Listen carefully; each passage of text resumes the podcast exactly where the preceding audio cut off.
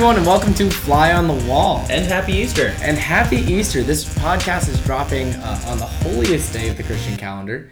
And uh, we're excited that you've chosen to listen to us. And Shows real dedication. real dedication. So you probably recognize one of the voices here. It's not a regular voice, uh, but we're happy to have him. It's Justin McCartney taking over for Christian because Christian has already left for Easter break. Uh, the great thing about going to a Catholic school is that we have Easter off.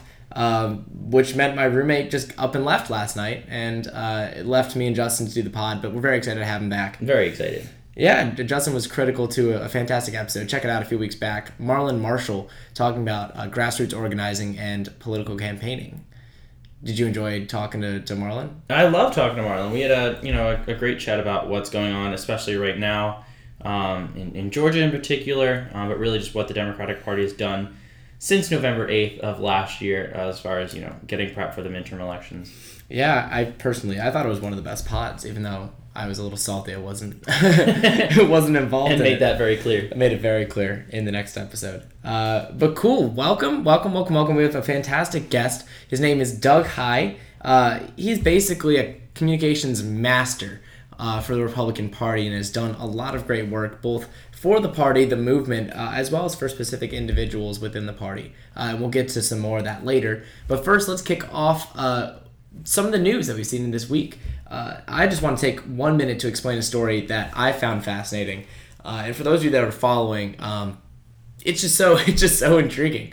I love like this little it's like House of Cards politics almost. Uh, was front headlines of CNN. We were out in the office actually. it's everywhere. Um, the story is Reince Priebus, Steve Bannon, Jared Kushner are trying to coexist in this White House right now, and I think it's I think it's fascinating. You have three individuals with such unique, distinct ideologies and personalities, uh, all working and trying to serve uh, a man who arguably has no ideology. President Trump doesn't really conform to any orthodoxy, any party uh, platforms. He, he says what he believes and he, he does what he believes. Uh, and you have three of his key advisors. You know, you have Priebus, who's uh, best friends, uh, if this is any indication, best friends with the speaker, uh, both growing up in Wisconsin. Uh, you have Steve Bannon, you know, the, the far right uh, previous owner or editor of Breitbart. And you also have Jared Kushner, who's considered to be a little more moderate, just like his, his wife Ivanka.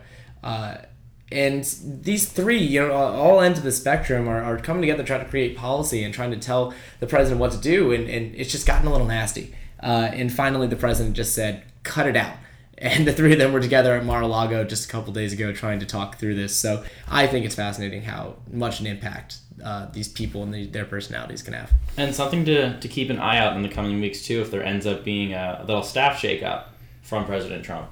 Um, one other story you definitely didn't miss this past week. You heard this Um, one. and since we'll be talking about communications with our guest later on, um, we wanted to give you a brief recap on the uh, United Airlines situation um, that I'm sure you heard about uh, throughout the past week. So, um, for those of you that didn't, or that didn't, you know, take the time to read a full story on it, um, in a wild scenario and one that you know I personally was flabbergasted to see um, on a lot of different levels. The security team um, from United Airlines apparently had an overbooked flight and decided that they had to physically throw someone off of it um, to free up a seat, um, and they did so rather brutally. Uh, which you know was concerning, like I was saying before. And there's footage of this, right? There is. There's actually more footage that just came out this morning. Um, he tried going back on the plane and they threw him off a second time. It seems like um, face blood. You know, it's it's you know not great uh, on just a basic humanity level. Um, but an absolute disaster for a, a public image and communications level. Um, I mean, we've seen their stocks dropping like crazy. It's just it's a it's an absolute mess. Um, and we've been talking about it. You know what's been going on. You know how does a communications team for a business like United Airlines even try and start cleaning that up? Well, hint, hint, we're going to have someone very, very, very well versed in this sort of strategy. We are. They definitely could have used Doug Heye uh, in that in that room when they were deciding what to uh, what their apology message is gonna uh, gonna say. Cool. Uh, and something else that we want to start this week, we're going to shine a spotlight on what we think is going to be big uh, for the next upcoming week. So when you're listening to our pod, you can you can sort of orient yourself uh, towards what we'll be thinking about throughout the week uh, and what we think is going to be big news. Uh, and there's an election on Tuesday. Believe it or not, there is a special election for Georgia's 6th congressional district, the seat vacated by uh, Tom Price, who took over the Health and Human Services.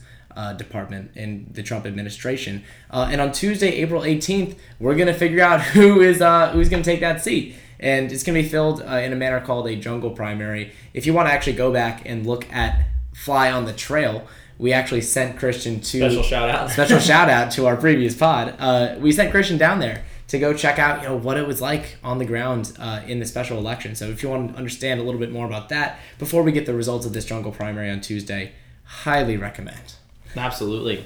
Uh, so we also come to the point where we're going to give you our tweet of the week which is one that you are going to have to check out in person because uh, it involves quite the adorable picture of two of our favorite former presidents. Yeah, the, to the text of this, this is something Bill Clinton sent out on April 9th.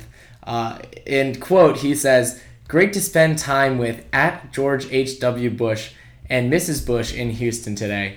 We caught up about kids, grandkids, old times and new times, and socks. Because what else are George Bush and Bill Clinton going to talk about? and they're holding socks. socks. I think it's like Christian and Justin. When I first pitched this as the tweet of the week, they, they looked at me with some flabbergasted eyes. But I think this is one of the best things that we've ever seen. Bipartisan. It's bipartisan. like if you think that Barack Obama is going to deliver socks to Donald Trump when he's uh, when he's in a wheelchair. I, I, it's just not going to happen. It's it's a different time in Washington. It's a different it's a different era, um, for sure. But it's nice to see uh, something as adorable as this. So definitely check out the uh, the picture. We'll probably tweet it out. Yes, point. we definitely will. Um, so promos for the week. Uh, this is something we're going to start um, and continue going forward. Uh, we're going to give a quick little shout out to any event that um, is coming up on campus. Uh, anyone that, that's reached out to us um, that has something that relates to you know the co- sort of things that we talk about here in the podcast. So if you do have anything, definitely make sure to reach out to us. Give us a shout on Twitter or via email. Um, our uh, inaugural promos, though, is of course for our Fly on the World podcast, which dropped on Wednesday um, in partnership with the Caravel uh, publication here on campus. We talked to Ambassador Hart of Barbados um, about how climate change is affecting his country so super excited about that. Give that a listen. Definitely check it out. Yeah, it's super short, 25 minutes. Uh, so not as long as some of the other ones we've done, uh, but super substantive, super fascinating. I also want to give a quick shout out to, and this is something that's going to happen just hours after we drop this pod. I wish I could talk about it. Uh, like I wish, I wish we could delay a bit so I could talk about this. But the Easter egg roll at the White House, the annual Easter egg roll. Uh, shout out to the White House uh, staff that's putting this together. Maybe. Hopefully, I I hope you can pull it off because it's it's so it's so fun. Uh, so moving forward, uh, let's let's segue yeah. into the content of this podcast because, like we said at the top of the episode, uh, when we did our one minute snapshots, the week has really been driven by communications right? Like the communications uh, snafu with United, uh, Pepsi, similar things with Pepsi, uh, similar problems uh, coming from the previous Bannon Kushner split sure. within the White House. It, it's all about messaging. It's all about you know showing exactly what you want to show and and handling some of the crises that pop up uh, when you're unable to do that and. I can think of no one better to talk about that, especially from a GOP perspective, than the guest you're about to hear from, Doug Heye. Absolutely. Uh, so, a bit more into his bio. He was the communications director for the RNC in 2010 uh, up until April of 2012. He also was the uh, deputy chief of staff for um, Eric Cantor as majority leader um, until uh, Cantor lost his seat in 2014. So, definitely mm-hmm. a uh, quite the breadth of experience there. Um, and the things that he's going to talk to us about are. And- things you do not hear unless you are at a very important uh, seat at the table. Yeah, seriously. And he is probably going to be one of the most open people we have on this podcast because he knows what we're all about. He was actually a fellow at the Harvard Institute of Politics uh, back in fall of 2015 uh, when he actually talked about some of the same things. He talked about crisis communications uh, for a semester. And now he writes for the Wall Street Journal. He's a commentator for CNN. So he's used to sort of giving that perspective, articulating it well, and exciting us with his breadth of knowledge. So I can't wait. You, you want to go grab him, bring him Yeah, let's bring Doug in. Lit.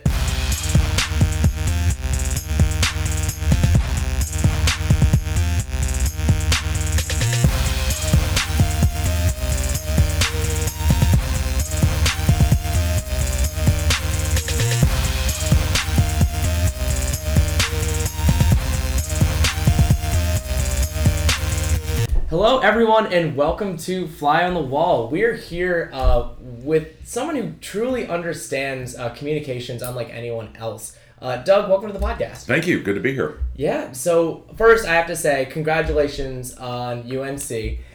You've done your re- uh, you've done your research. you yes. really you really messed up my bracket. I had Oregon going all the way. Yeah, I didn't do so hot either. one of our friends, uh, we were watching that Oregon UNC game, and it was down to the wire. And we were like, one of us is going to go to the final. one of us is going to win this bracket pool. Whoever wins this game, and uh, it didn't So work I, out for me. I filled out my brackets. What I typically do is I fill them out by hand, Sure. and then I do them online. Mm-hmm. And um, CBS Sports was down for like a couple of hours no way. um, on that Wednesday morning or Thursday morning, Right. and so I never got to, to fill mine. Um, I had Arizona beating Carolina in the finals. So Oh. when Arizona lost, I'm like, okay, it's That's it. I'm out of it. No more But- conflict of interest. Right, exactly. you got a fun surprise out of it. Mm-hmm. That's awesome. Great. Well, uh, let's just get started and dive right into uh, the questioning. So, what we want to start with, and I guess the overall theme of this podcast that we're going for is communications, right? That's your specialty, Yeah. messaging and and how to get through crisis and, and things like that. So, what we want to start with is successful messaging in the age of cross-party bickering. And everyone, uh, everyone's fully aware that Democrats and Republicans don't really like each other right now, especially uh, in elected government. Uh, but something that we've read about you, uh, and I found this to be uh, particularly eye opening. Um, Peter Welch, Democrat from Vermont, said, uh, and, and I quote, he could take a half step back and have a critical eye about things that were happening on his side, and that you were always able to remain focused on an end goal.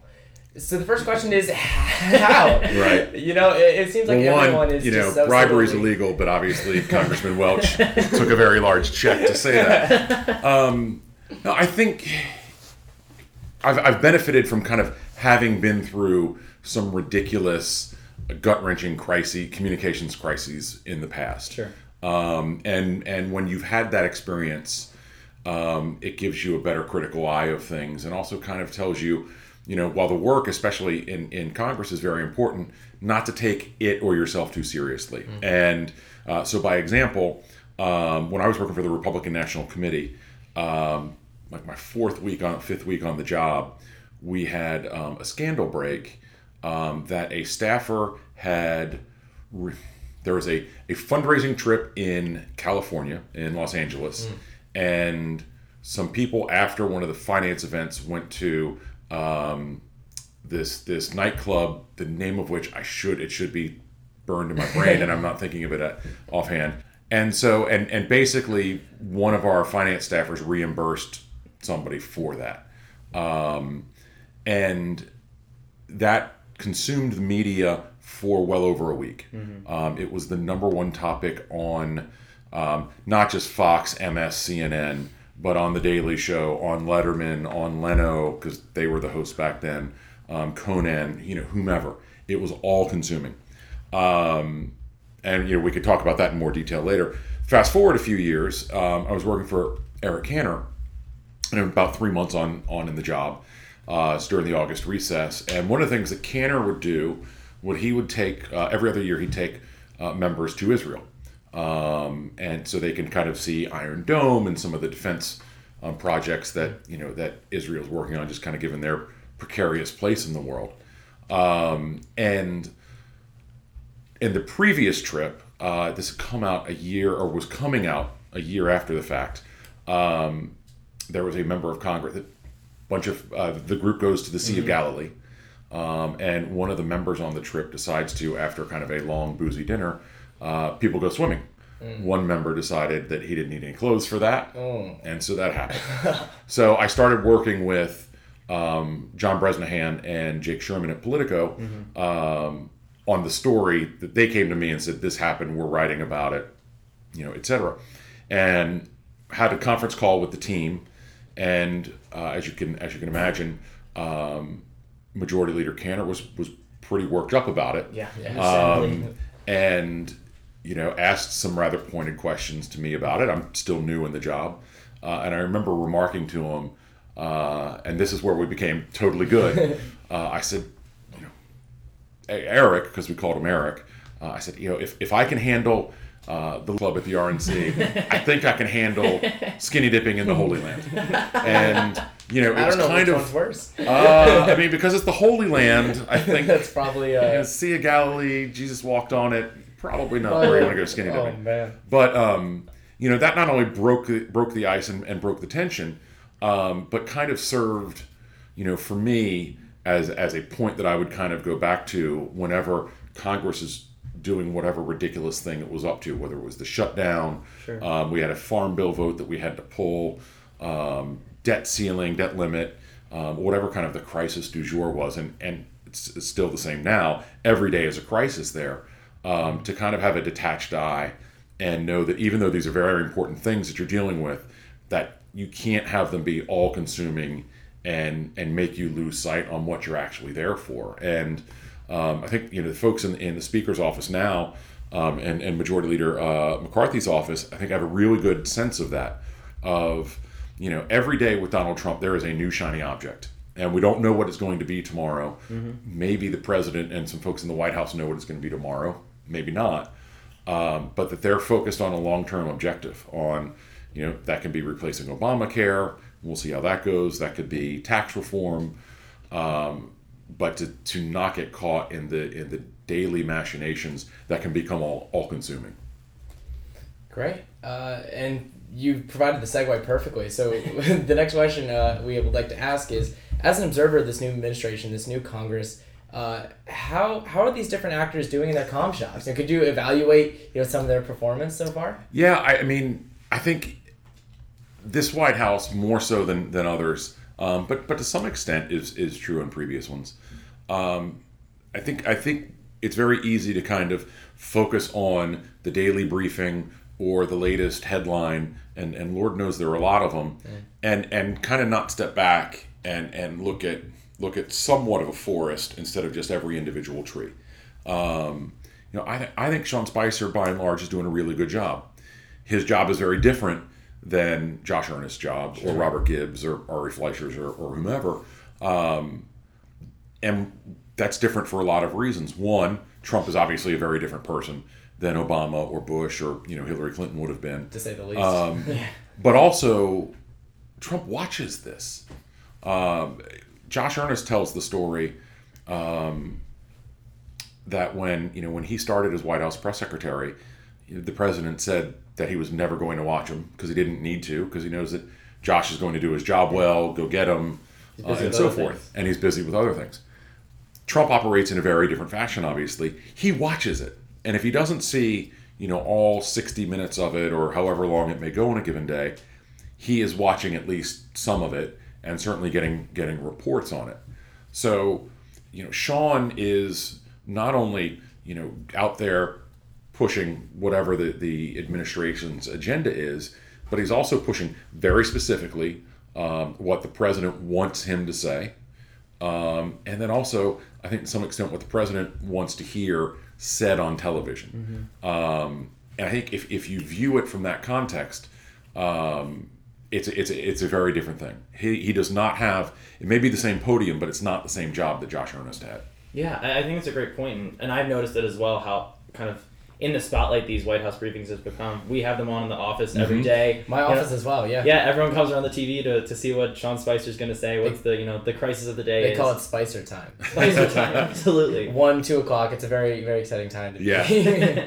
So we're gonna keep on that theme of, Mhm. of you know communications of today, um, but go back a bit further into your past um, when you worked in Iowa Mhm. um, on communications for the Iowa Republican Party. Yeah, um, because we want to talk about sort of intra-party comms, Mhm. uh, which is relevant today, of course. so, um, drawing on your experience there, we know that uh, at that stage in a campaign, uh, a state party can't really endorse a candidate. yeah, But at the same time, you're s- trying to push that party's platform. You're trying to sell it to voters to get them to come out and vote, Mm-hmm. um, to convince them that any of the Republican candidates in the field uh, is who you should vote for. Yeah. Right. So, so how does that work? How can you kind of push a me- push a message without pushing a, a candidate in particular? yeah. It's it's interesting the, the Iowa um, caucus. I'm I'm so glad that I did, but it, it, it was very it was very easy but difficult at the same time because what you're doing was a bit difficult. Um, and so part of it was Matt Strawn was the chairman of the Iowa GOP then. He used to work here in DC. Great guy. Um, wanted to help kind of with his exposure as well. Sure. Because the chairman of the party is really the one who's who's you know should be out there doing that. And so we signed the contract. I sent an email to Betsy Fischer, who at the time was a producer for Meet the Press, and said, you know, would you like to have Matt on? And she knew Matt. Um, you know, the Sunday before the caucus. And I'm thinking, if I can get him on a panel with three other people, fantastic. Yeah. She emails me back within 30 minutes and says, um, great, why don't we lead the show with him one on one, leading the show? Wow. And so I, I emailed Matt. I've been on the job for 30 minutes. And I said, Look what I just did. exactly, exactly. And I, and I swear to you, I put my feet up on my desk and I said, well, my, my work's done here. Job right? Success. Um, but it, it became, um, for several reasons, uh, pretty pretty tricky. Um, you had basically Romney versus Santorum, um, and the Santorum people were especially guarded about objectivity, and um, I think some were looking were actively looking for examples of you know oh you're putting the fix in for Romney and so forth, and so you know Matt had to bend backwards to make sure that he wasn't doing that. Um, very similar to kind of how Reince Priebus was uh, last year or, or, and the year before in the primaries. Um, so we get to the caucus, everything is great, um, and then it's caucus night. So kind of similar to election night. Um, this this past time when the results come in, it's not necessarily what you expect. Um, and I'm going to get the numbers wrong, but on primary night, uh, Romney was declared the winner with like 12, 12 votes out of the entire state. 12 more votes in Santorum, and it, Wow. it could have been 16 yeah. it wasn't 28 right um, so as as the numbers are coming in um, it is at one point a one vote separation Uh. uh, and we're backstage at the um, convention center in des moines and all of the press is on the other side of a curtain basically um, every tv network foreign networks print reporters um, it's basically a stage in the press and we're trying to figure out at this point, you know, what are we going to do? Um, and I, I remember telling Matt, who had a look like the fear of God was in him, and I don't blame him, because one vote, what do you do? Um, and I just said, look, this this thing is not going to be over until you declare it. And so, as the press person, meanwhile, you know, I've got all the press calling me. Um, what are the real numbers, et cetera. Uh, I remember Michael Clemente, who at the time was um, uh, a news director at Fox, called me, basically saying, "Hey, you know, how much longer are we, are we going to go live? Because if you're Fox or CNN, that decision is real money that you're spending on satellite time, on trucks, and so forth." Um, and I just said, "Look, when when we have an answer, we'll have an answer." Um, and so they get the number gets to where to where it ended up on caucus night, and great, we're going to go. We, we gave a two minute warning so that the media could, you know, especially television, could come back from commercials and, and things like that. And meanwhile, uh, Karl Rove is on Fox and said um, Romney's going to be declared the winner um, with this number of votes. I think I think it was nine. Um, and Jeff Zeleny, who at the time was at the New York Times, um, was emailing me saying, "This is what Rove's telling people. Is he right?" Karl was not right. He was getting his information from somebody inside, I forget who, um, with the Romney campaign. And I basically said to Jeff, no, that's not the correct number. And of course, Jeff is like, not only what is the correct number, but my answer basically said, I'm not going to tell you who won. Blows it up. Wow. So two minutes go by. Matt comes out and announces um, Romney wins with whatever the vote total was. Um, and Rove's number, Rove was right that Romney was going to be declared the winner, but he was off by, you know, the number right. Couple votes. eight eight votes or something. Um, you know, caucus is over. It's fantastic. Um, the the Des Moines Register and ABC News both declared Matt like one of the winners of the caucus um, because he, he ran an incredibly good process. Um, and then they start doing, as these things always happen, recounts um, and verifications. And it turns out that Santorum won by 13 votes or whatever the whatever the number was. Again, not 47 or anything like that. Um, And so it became I'm now off the job, but Matt's my friend, so I still want to want to help him out. Um, and kind of messaging that became the hard part. And you know, for Santorum, it was incredibly sour grapes because if he wins Iowa, he goes in New Hampshire everything. with much different um, with a much different load um, behind him and fundraising and so forth. Um, but the part of staying objective it was was part of the prime directive, but so much so that it's just very easy to talk about process. Yeah. And we didn't have, you know, a Trump-like figure um, actively attacking the process as it was going on and so forth. Uh, which is why I think you know Reince had a very difficult job um, during the primaries of trying to to remain neutral, and it's you know it is in the RNC's bylaws that so much so that, and this doesn't apply to the senatorial or the congressional committees, but you know, Paul Ryan had a primary opponent. Um, I think he got 12% of the vote. Reince, who's friends with Paul Ryan, who's from Wisconsin, under the rules of the RNC, cannot support Paul Ryan in the primary unless the state party has filed, it's either a Rule 10 or 11, I forget, Rule 10 or 11 letter. Um, that's how strict it is. Um, that we can't even, as the RNC, endorse the, the Speaker of the House Wow. unless the state gives us permission to. Um, so in in the national election, obviously you can't do anything.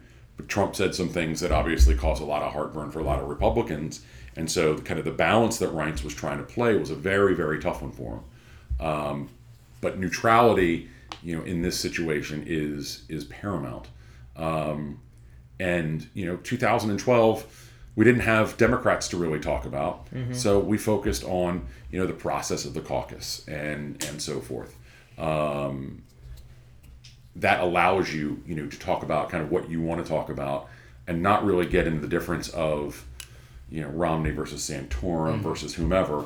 You can just focus on here's what we're doing and why we hope it works. Exactly. But even then, you know, when any process is, you know, in any election, ultimately the voters are in control. And, you know, even in the caucus, which is a much different process, um, you know, getting those numbers right on primary night would have would have been great.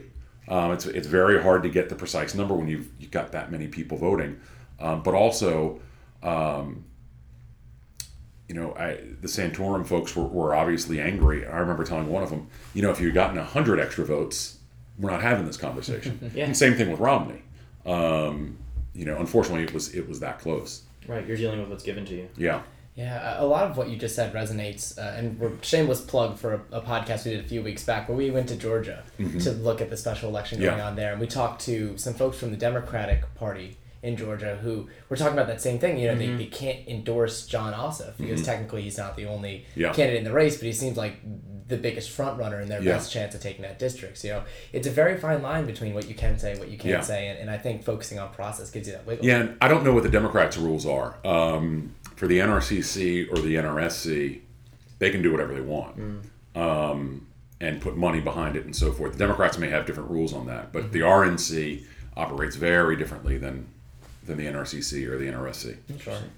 Okay. So you want to move on to uh, so staying on that inter-party comms theme. Yeah. Mm-hmm. Um, so as you know, the Republican caucus uh, in the House right now is a little split, right? To say a lot least. split, yes. Uh, so if you were still at the RNC or um, somewhere in, in that realm, uh, how would you have gone about handling specifically the messaging behind the uh, American Health Care Act? You know, obviously we saw a, a big divide between the Freedom Caucus, Mm-hmm. the moderates, the Paul Ryan conservatives, and it didn't seem like they could get on the same page and, and put the same message out there. So how would you have done that? Yeah, I mean, I don't know that I would have done it differently. Um, I don't know how this necessarily will be successful. Um, you know, the divisions you have are, are several fold, and it's you know it's yes, it's like Freedom Caucus versus kind of the more mainstream conservatives. You also have moderates. Um, to me, the death of um, of the bill was when Rodney Frelinghuysen from New Jersey said he wasn't going to support it. A moderate and also a committee chair. Committee chairs aren't supposed to vote no on things. Um, That's my congressman. So And- shout out to, to shout out to you, Rodney. you know, typically that's that's part of being a chairman is you know you're put in this position by leadership. You're going to help advance leadership's goals. He didn't do that.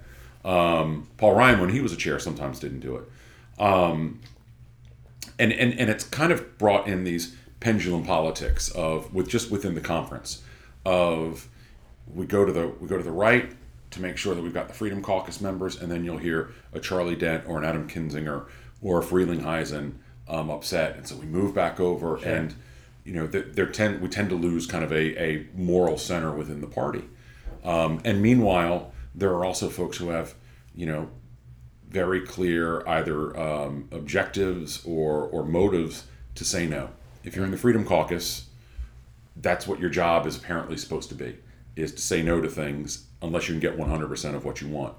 There are outside groups that are fundraising for that, um, which is not an insignificant consideration. Mm-hmm. Um, how leadership messages that uh, is, you know, trying to be as as upbeat as possible. Um, we're a big tent, we're a big party, we're going to work out these differences. Um, you know, all those kind of same things. The, the, the, challenge is, and this this has been true. This is the shutdown um, from uh, 2012 um, is those things can be true and not true at the same time. Um, but leadership's job is to really remain a steady hand, even if you know, even if the outside is, is if the house is burning down. Um, you know, they're essentially there to say, you know, there's nothing to see here, even though, you know, the house burning down is definitely something mm-hmm. people people want to watch, um, and that's where th- I think there's a, you know, the the balance that a, that a press staffer has in maintaining credibility because um, you have to you, you, can't tell a lie um, you know there can be alternative facts i don't think it's a, i don't think it was like the mo- the worst term in the world um, you know Steny Hoyer and Kevin McCarthy are going to have alternative facts from each other. You yeah. know, um, they both can be somewhat true or totally true or not true. You know, but depends on how you use them. Yeah, um, but still, but still being honest with the press um, to, to, maintain your own credibility. That may be off the record, you know, or or in not saying something.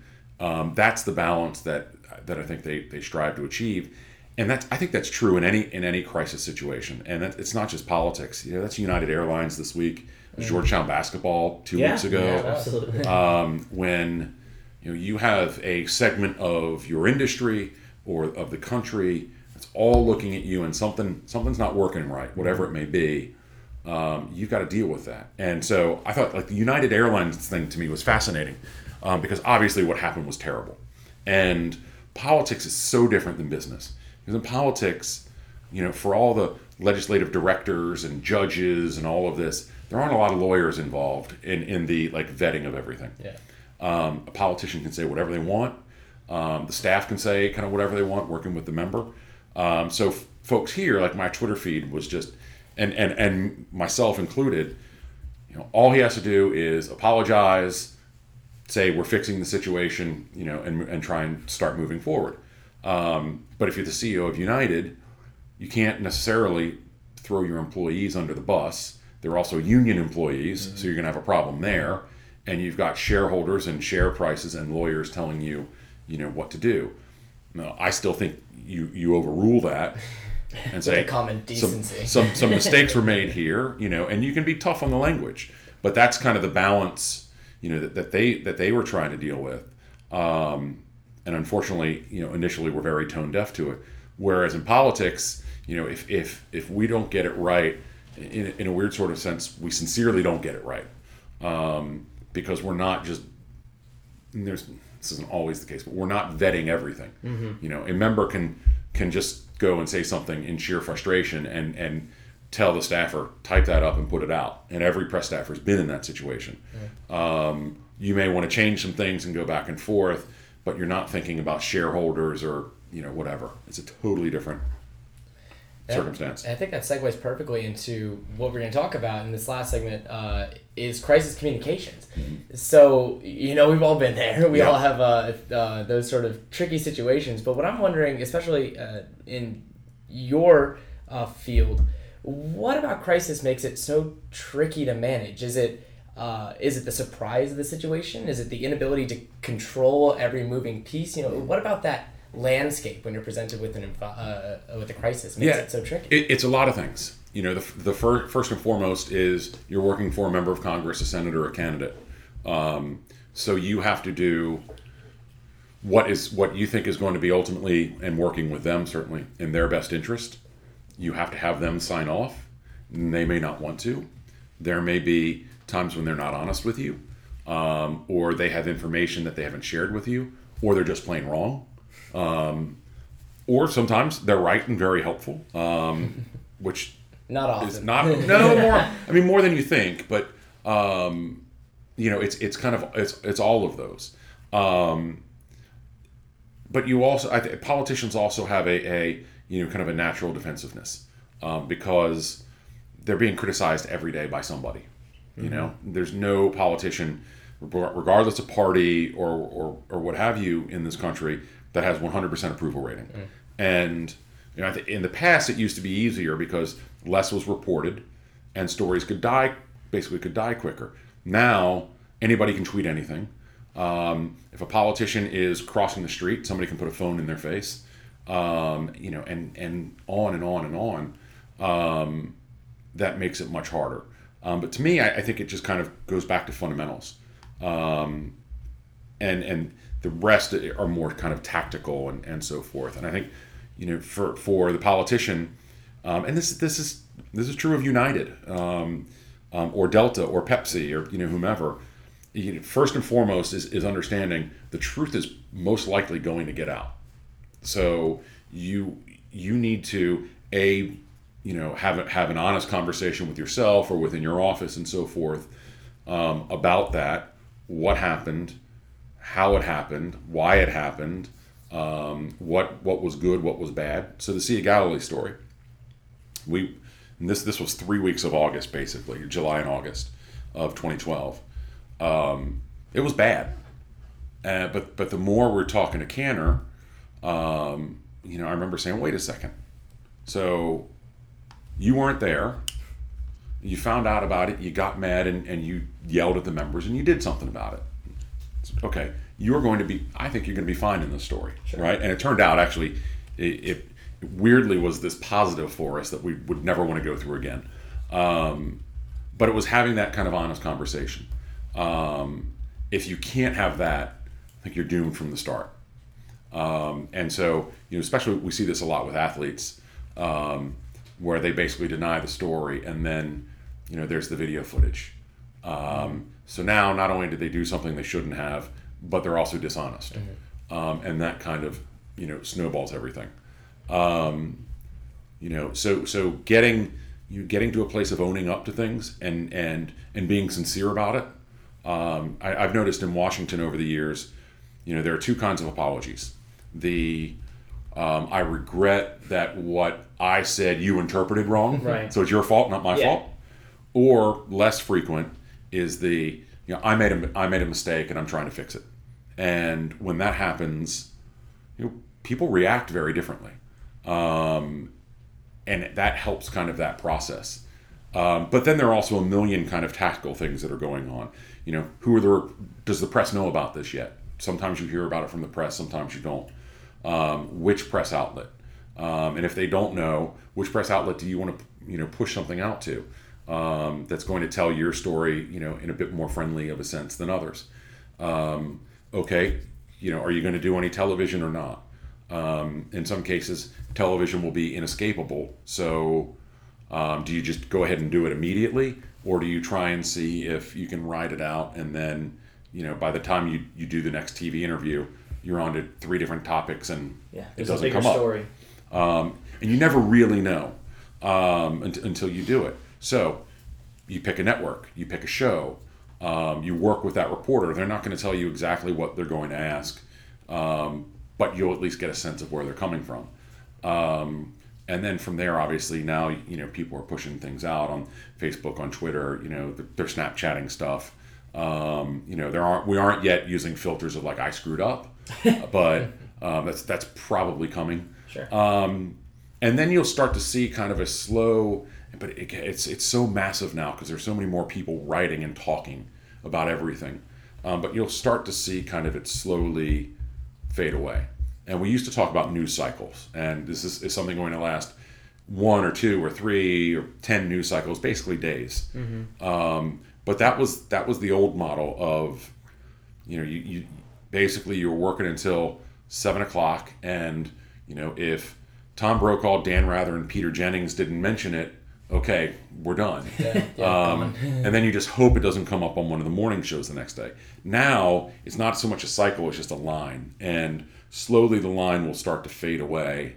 Um, and there may be a blip or two here, here or there, but you start to see, you know, especially when it works, and when it works, it, it goes, it passes faster. Um, that it that it fades away. So with the Sea of Galilee story, um, I had a reporter. So so the story ran in Politico. Skinny dipping the Sea of Galilee is going to make a lot of news, and it's going to be on the Daily Show and all of that. Um, and the impact that they have now um, is is really massive. It was nighttime. Um, yeah, I mean that's where a lot of people get their news, and there are also a lot of those shows. You know, there's there's um, Samantha Bee, there's the Daily Show, there's John Oliver, Seth Meyers. Yeah. Seth Yeah. Yeah, and they're all essentially the same show. Um, so the you know they all talk about Sean Spicer every day, right? um, but so the story hit in Politico, it was a big story, um, but we had basically gotten our part of the story, you know, out there, and you know, again, it was um, Majority Leader Cantor wasn't there. He found out about it. He did something about it. End of story. So story hits. Um, Cantor represented Richmond. We sent it to Richmond Times Dispatch, walked them through it. Hey, great, you know, and they they actually wrote something. You know, sometimes editorial pages will do a, an editorial that's like eight different little topics, right? That they write five or six sentences each on, and they basically said that Cantor was the adult in the room. Fantastic, no problem in Richmond, um, and um, then I started getting a call from uh, Breitbart, actually, um, where the reporter, and he was like a dog on a bone. He says, I know there's more to this. I know that there's something that's not in this story. And he wasn't wrong. He was not wrong. Um, but what I basically responded to him, the Politico story is accurate, which was true. Um, but he wasn't wrong. And he came back at me like three or four times, and I wasn't giving him anything because if I had, it would have just perpetuated all of this and it wouldn't up be good again, for yeah. anybody. Another Yeah. Um, but you never know where that's going to come from. Um, and that's, you know, that's the other part of it is when you've got things where you want, you know, you, you, just shut your mouth and you always point back to that story. Um, if that story had blown up in our face, well, then we'd have to do a plan B or a plan C.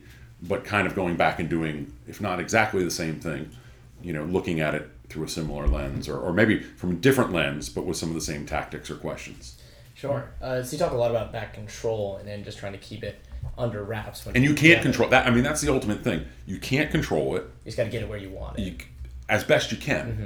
You know, it's you know, it, it's like when a when a parent. This is a bit tortured, but you know, when a parent lets go of the bicycle and the kid's pedaling, you know, that bike may go in a straight line. It may fall over two pedals Mm-hmm. later. You know, you you don't know. Um, you may have a sense. The you know, and reporters may tell you this is totally not going to be a big deal, and that's usually the case if they say that, but not always. Um, because even the reporter, they you know they write something and it gets published, then they've lost control because the story's out there, and you sure they can make changes, but people will look at the first copy and so forth. So there's no control. And that that's one of the hard parts. Sure.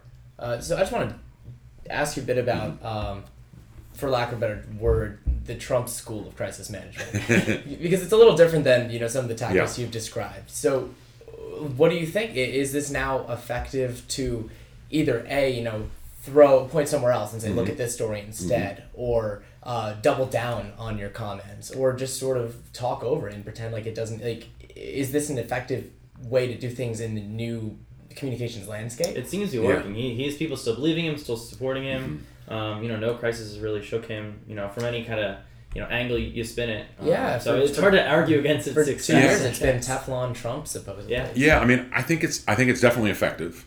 I don't know if it's constructive. Sure. Yeah, Um, that's a good point. but and and we don't know this yet, and we won't for a while. But Trump has changed everything. Um, um, good ways, bad ways, sure, but everything.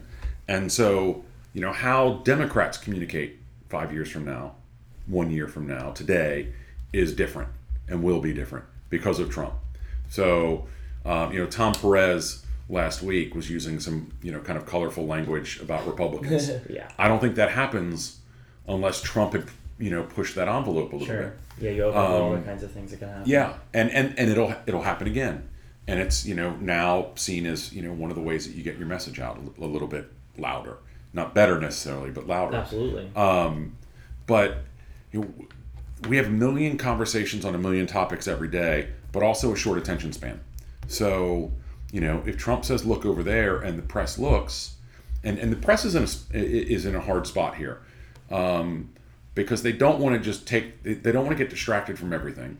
But when the president of the united states says something that's important. And if the president you know says that you know somebody who worked in the past administration committed a crime you can't just ignore that. Exactly. right? So so there's a bit of chicken and egg there but um, trump is obviously very skillful at being able to always distract our attention create a new crisis du jour outrage du jour and people go and follow it. You know, nobody this week is, you know, until you, until you, last night, was really talking about um, uh, the House Intelligence Committee. Um, I, I, in fact, I was supposed to do some TV this morning talking about it, and um, then you know, Sean Sean Spicer's Hitler comments New came up, come up. and there's the day, right? Yeah. And and that we've already seen that happen. You know, we're 75 days into this, or however many, and so it's happened 75 times. Yeah. You know, the I think the the question's going to become not so much what our attention span is, but how much more we can absorb. Um, there's kind of a constant careening back and forth that may be inevitable or may be impossible to s- sustain long term, but it may not. Um, regardless, I think it's I think it's very effective, um, and it is it has absolutely changed uh, the way things are done. And Trump is this whole weird dichotomy of things. He he's the most negative president towards the press we've ever had, but he's also the most accessible that we've had in years. Yeah, no, you're not Um, there. You know, if if you know Trump wants to talk about the failing New York Times, he usually does it to the New York Times because they because they can get him on the phone. And they're getting press off it, and they're having new subscribers who are, you know, want to support them against the And president. he's following the news. You know, he's watching morning shows. He's watching Yeah. evening Yeah. shows. He's he's for his to his credit. You know, he's very much up to date and it Sure. fairly transparent. He, he says what he thinks, He says what he thinks, or he says what he wants you to think he thinks. there you go. which is good. We're And- gonna get right. But that's but that's also you know you don't know, and so there was that whole comment you know towards the end of the campaign or just after you know about taking him seriously and not literally or, Right. and all that. I mean, I think the answer is all of the above. Um, you know, and and especially given the way that Trump has been, you know, I don't know if he believes necessarily every tweet that he says, but he's really effective in making people not only believe that, but then follow and, Oh, yeah. and go, you know, go do whatever. The challenge for him is going to be, you know, especially with this Georgia um, election coming up, if, if Republicans don't win it, like the drumbeat's going to change a little bit, and you know, his popularity is where he's popular, he's very popular, and where he's not, he's not. right. Um, so Republican congressional districts, great. Um, outside of that, not great. Um, and so if that starts to fall in Republican districts, uh, then, then I think we'll see a different change. And what we don't know is how does the White House react to that? Yeah, exactly. Great. So we actually want to bring on. Uh, we have a very special guest in the room today. She's going to be our student uh, representative, asking a question for the student body. Uh, and But Jess- aren't you student we're representatives? close enough. That yeah. is true. We like to just be a wanna little make- more. We want to make our podcast as accessible as a possible. little more inclusive. Uh, so Jessica Andino, she's the vice president of the Georgetown University Student Association. Fantastic. So the student body vice president. She has a question for you. Um, hi. Um, I was wondering, uh, what can I tell my communications people um, if there's a crisis? What are the steps of how they tackle it? Yeah, and I, I have been looking at Jessica for uh, most of the pod because I'm actually uh, part of that comms shop, for lack of a better word. And some of the things you say, yeah, have been resonating a bit. So what what, what do we do if uh, if something goes wrong? Yeah, I I think I think the first thing you do is kind of look at things through through the lens of how a journalist would look at it. You know, so it's the who, what, where, when, and why. Um, who did what? Why did they do it? You know, how how was it done? So you you know, and th- this is true whether it's whether it's a crisis or or you're just trying to you know put news out there. Um, that you have a have a firm grasp on everything um, that could be asked of you, um, and then you can go and push and emphasize what you want to emphasize, um, so that you know your that's that's a part of your story. You don't have to tell everything, um, and you don't want to tell everything, even even when it's good news. You don't necessarily want to just fill it with, you know, with endless stuff.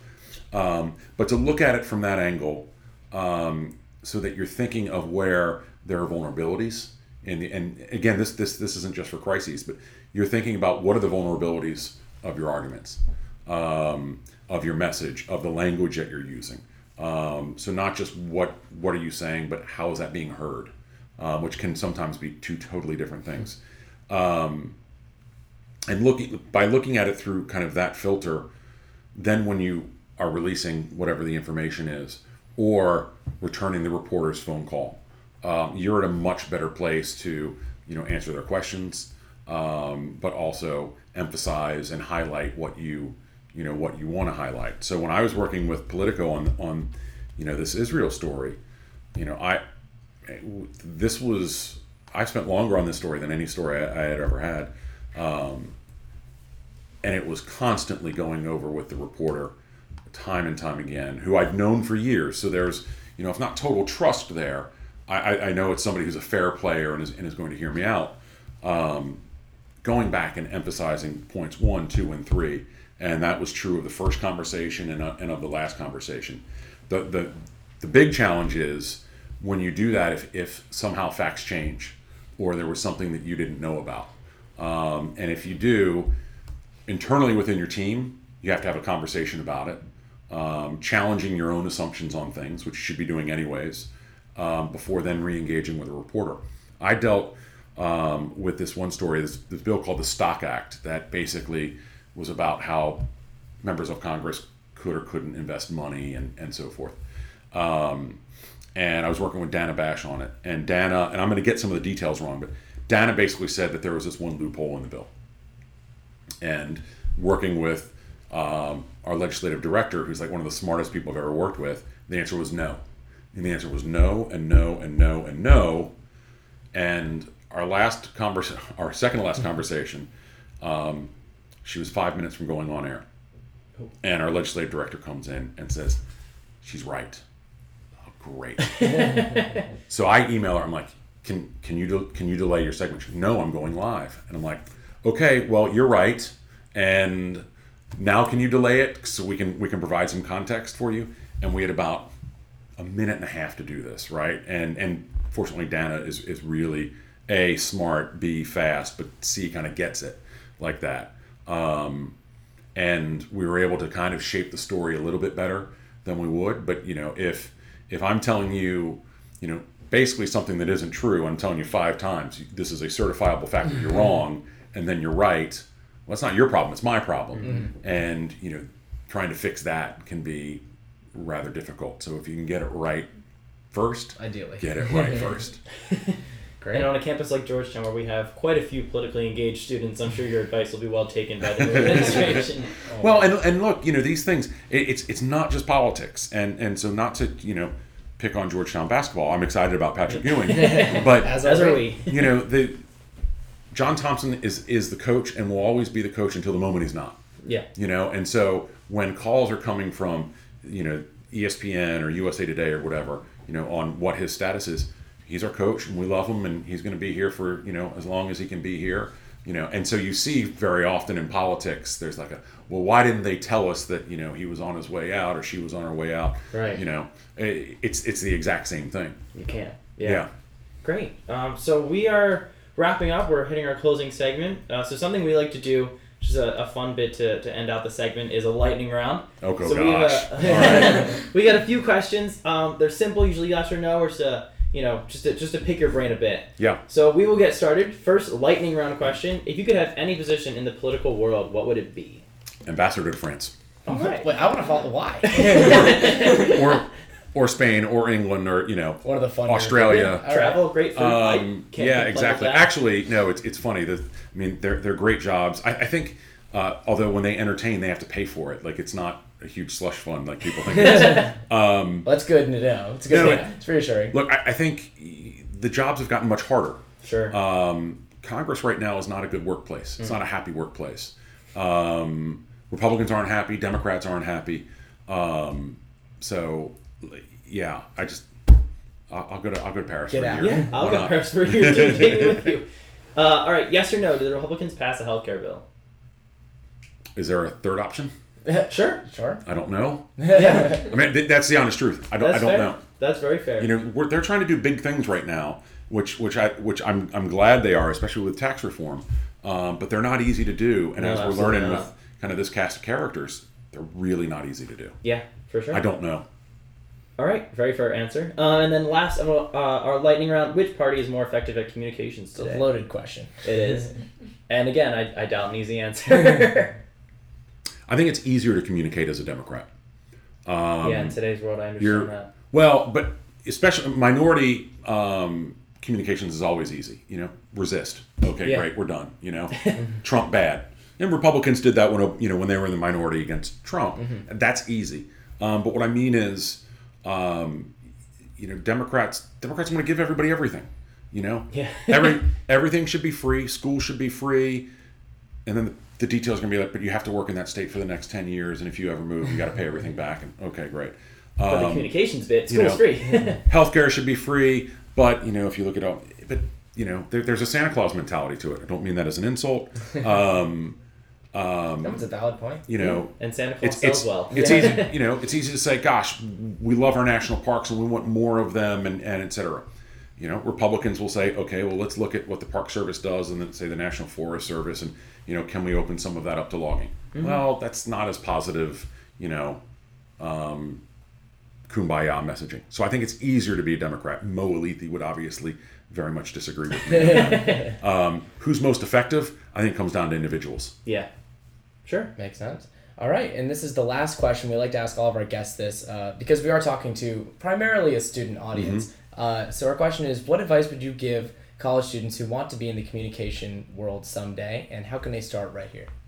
Um, first thing, don't post or tweet stupid things. don't trust that your Snapchat picture is going to be deleted forever. Um, and I'm, I'm, I don't mean, I mean, I mean that somewhat not seriously, but I mean it totally seriously. The Jon Ossoff effect. Um, e- exactly. Um, you know, but the other is consume as much news as you can. Consume news that you don't agree with, especially, can, and everybody should do that. Um, and then look for you know look for opportunities for for how you can get involved.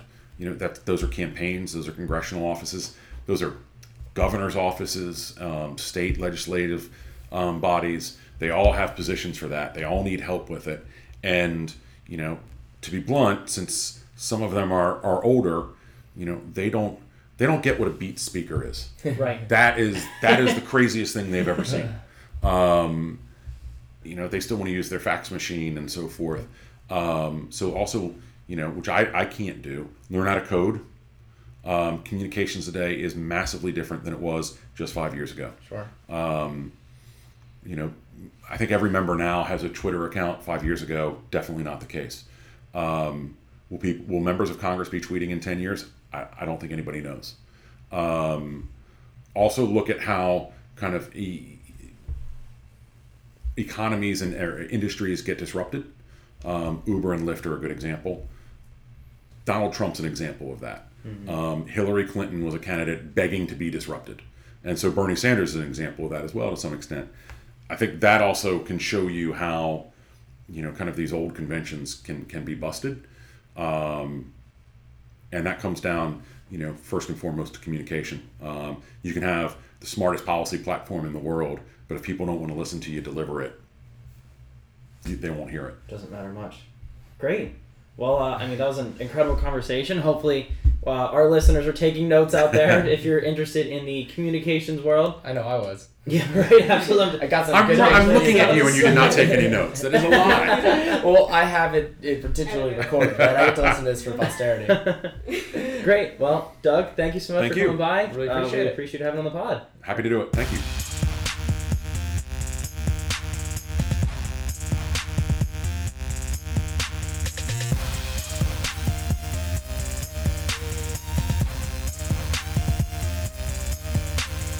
Thanks so much for listening to Fly on the Wall. I almost said Fly on the World. I'm still in that mindset because, in case you haven't heard, Fly on the World dropped on Wednesday. It's fantastic conversation, totally candid with the ambassador from Barbados to the United States. I can't stress how cool that is.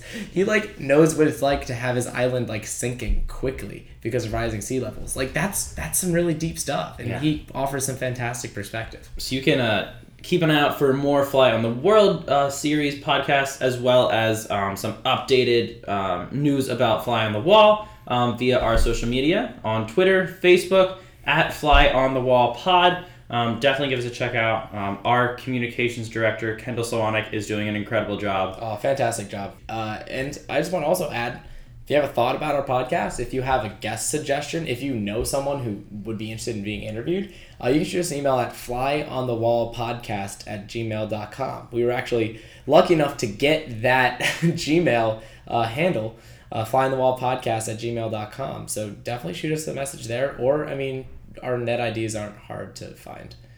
Um, there are, I will say, there are two Aaron Bennett's, so you're gonna want to be careful. I'm AB3141. I don't know what the other one is, but sometimes I get his mail, and it's a problem. so thanks so much for listening to us talking to Doug. Justin, any uh, any last words? Have a great Easter. We'll see you back on Tuesday. Happy, I forget it's Easter because it's like super not Easter right now when we're doing this, but like it's Easter for y'all. So have a happy Easter. Enjoy family. Travel back safe. We'll see you on the hilltop in just a few days.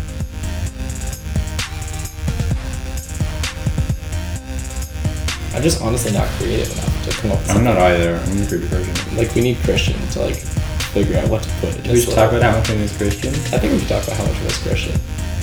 Christian, we miss you.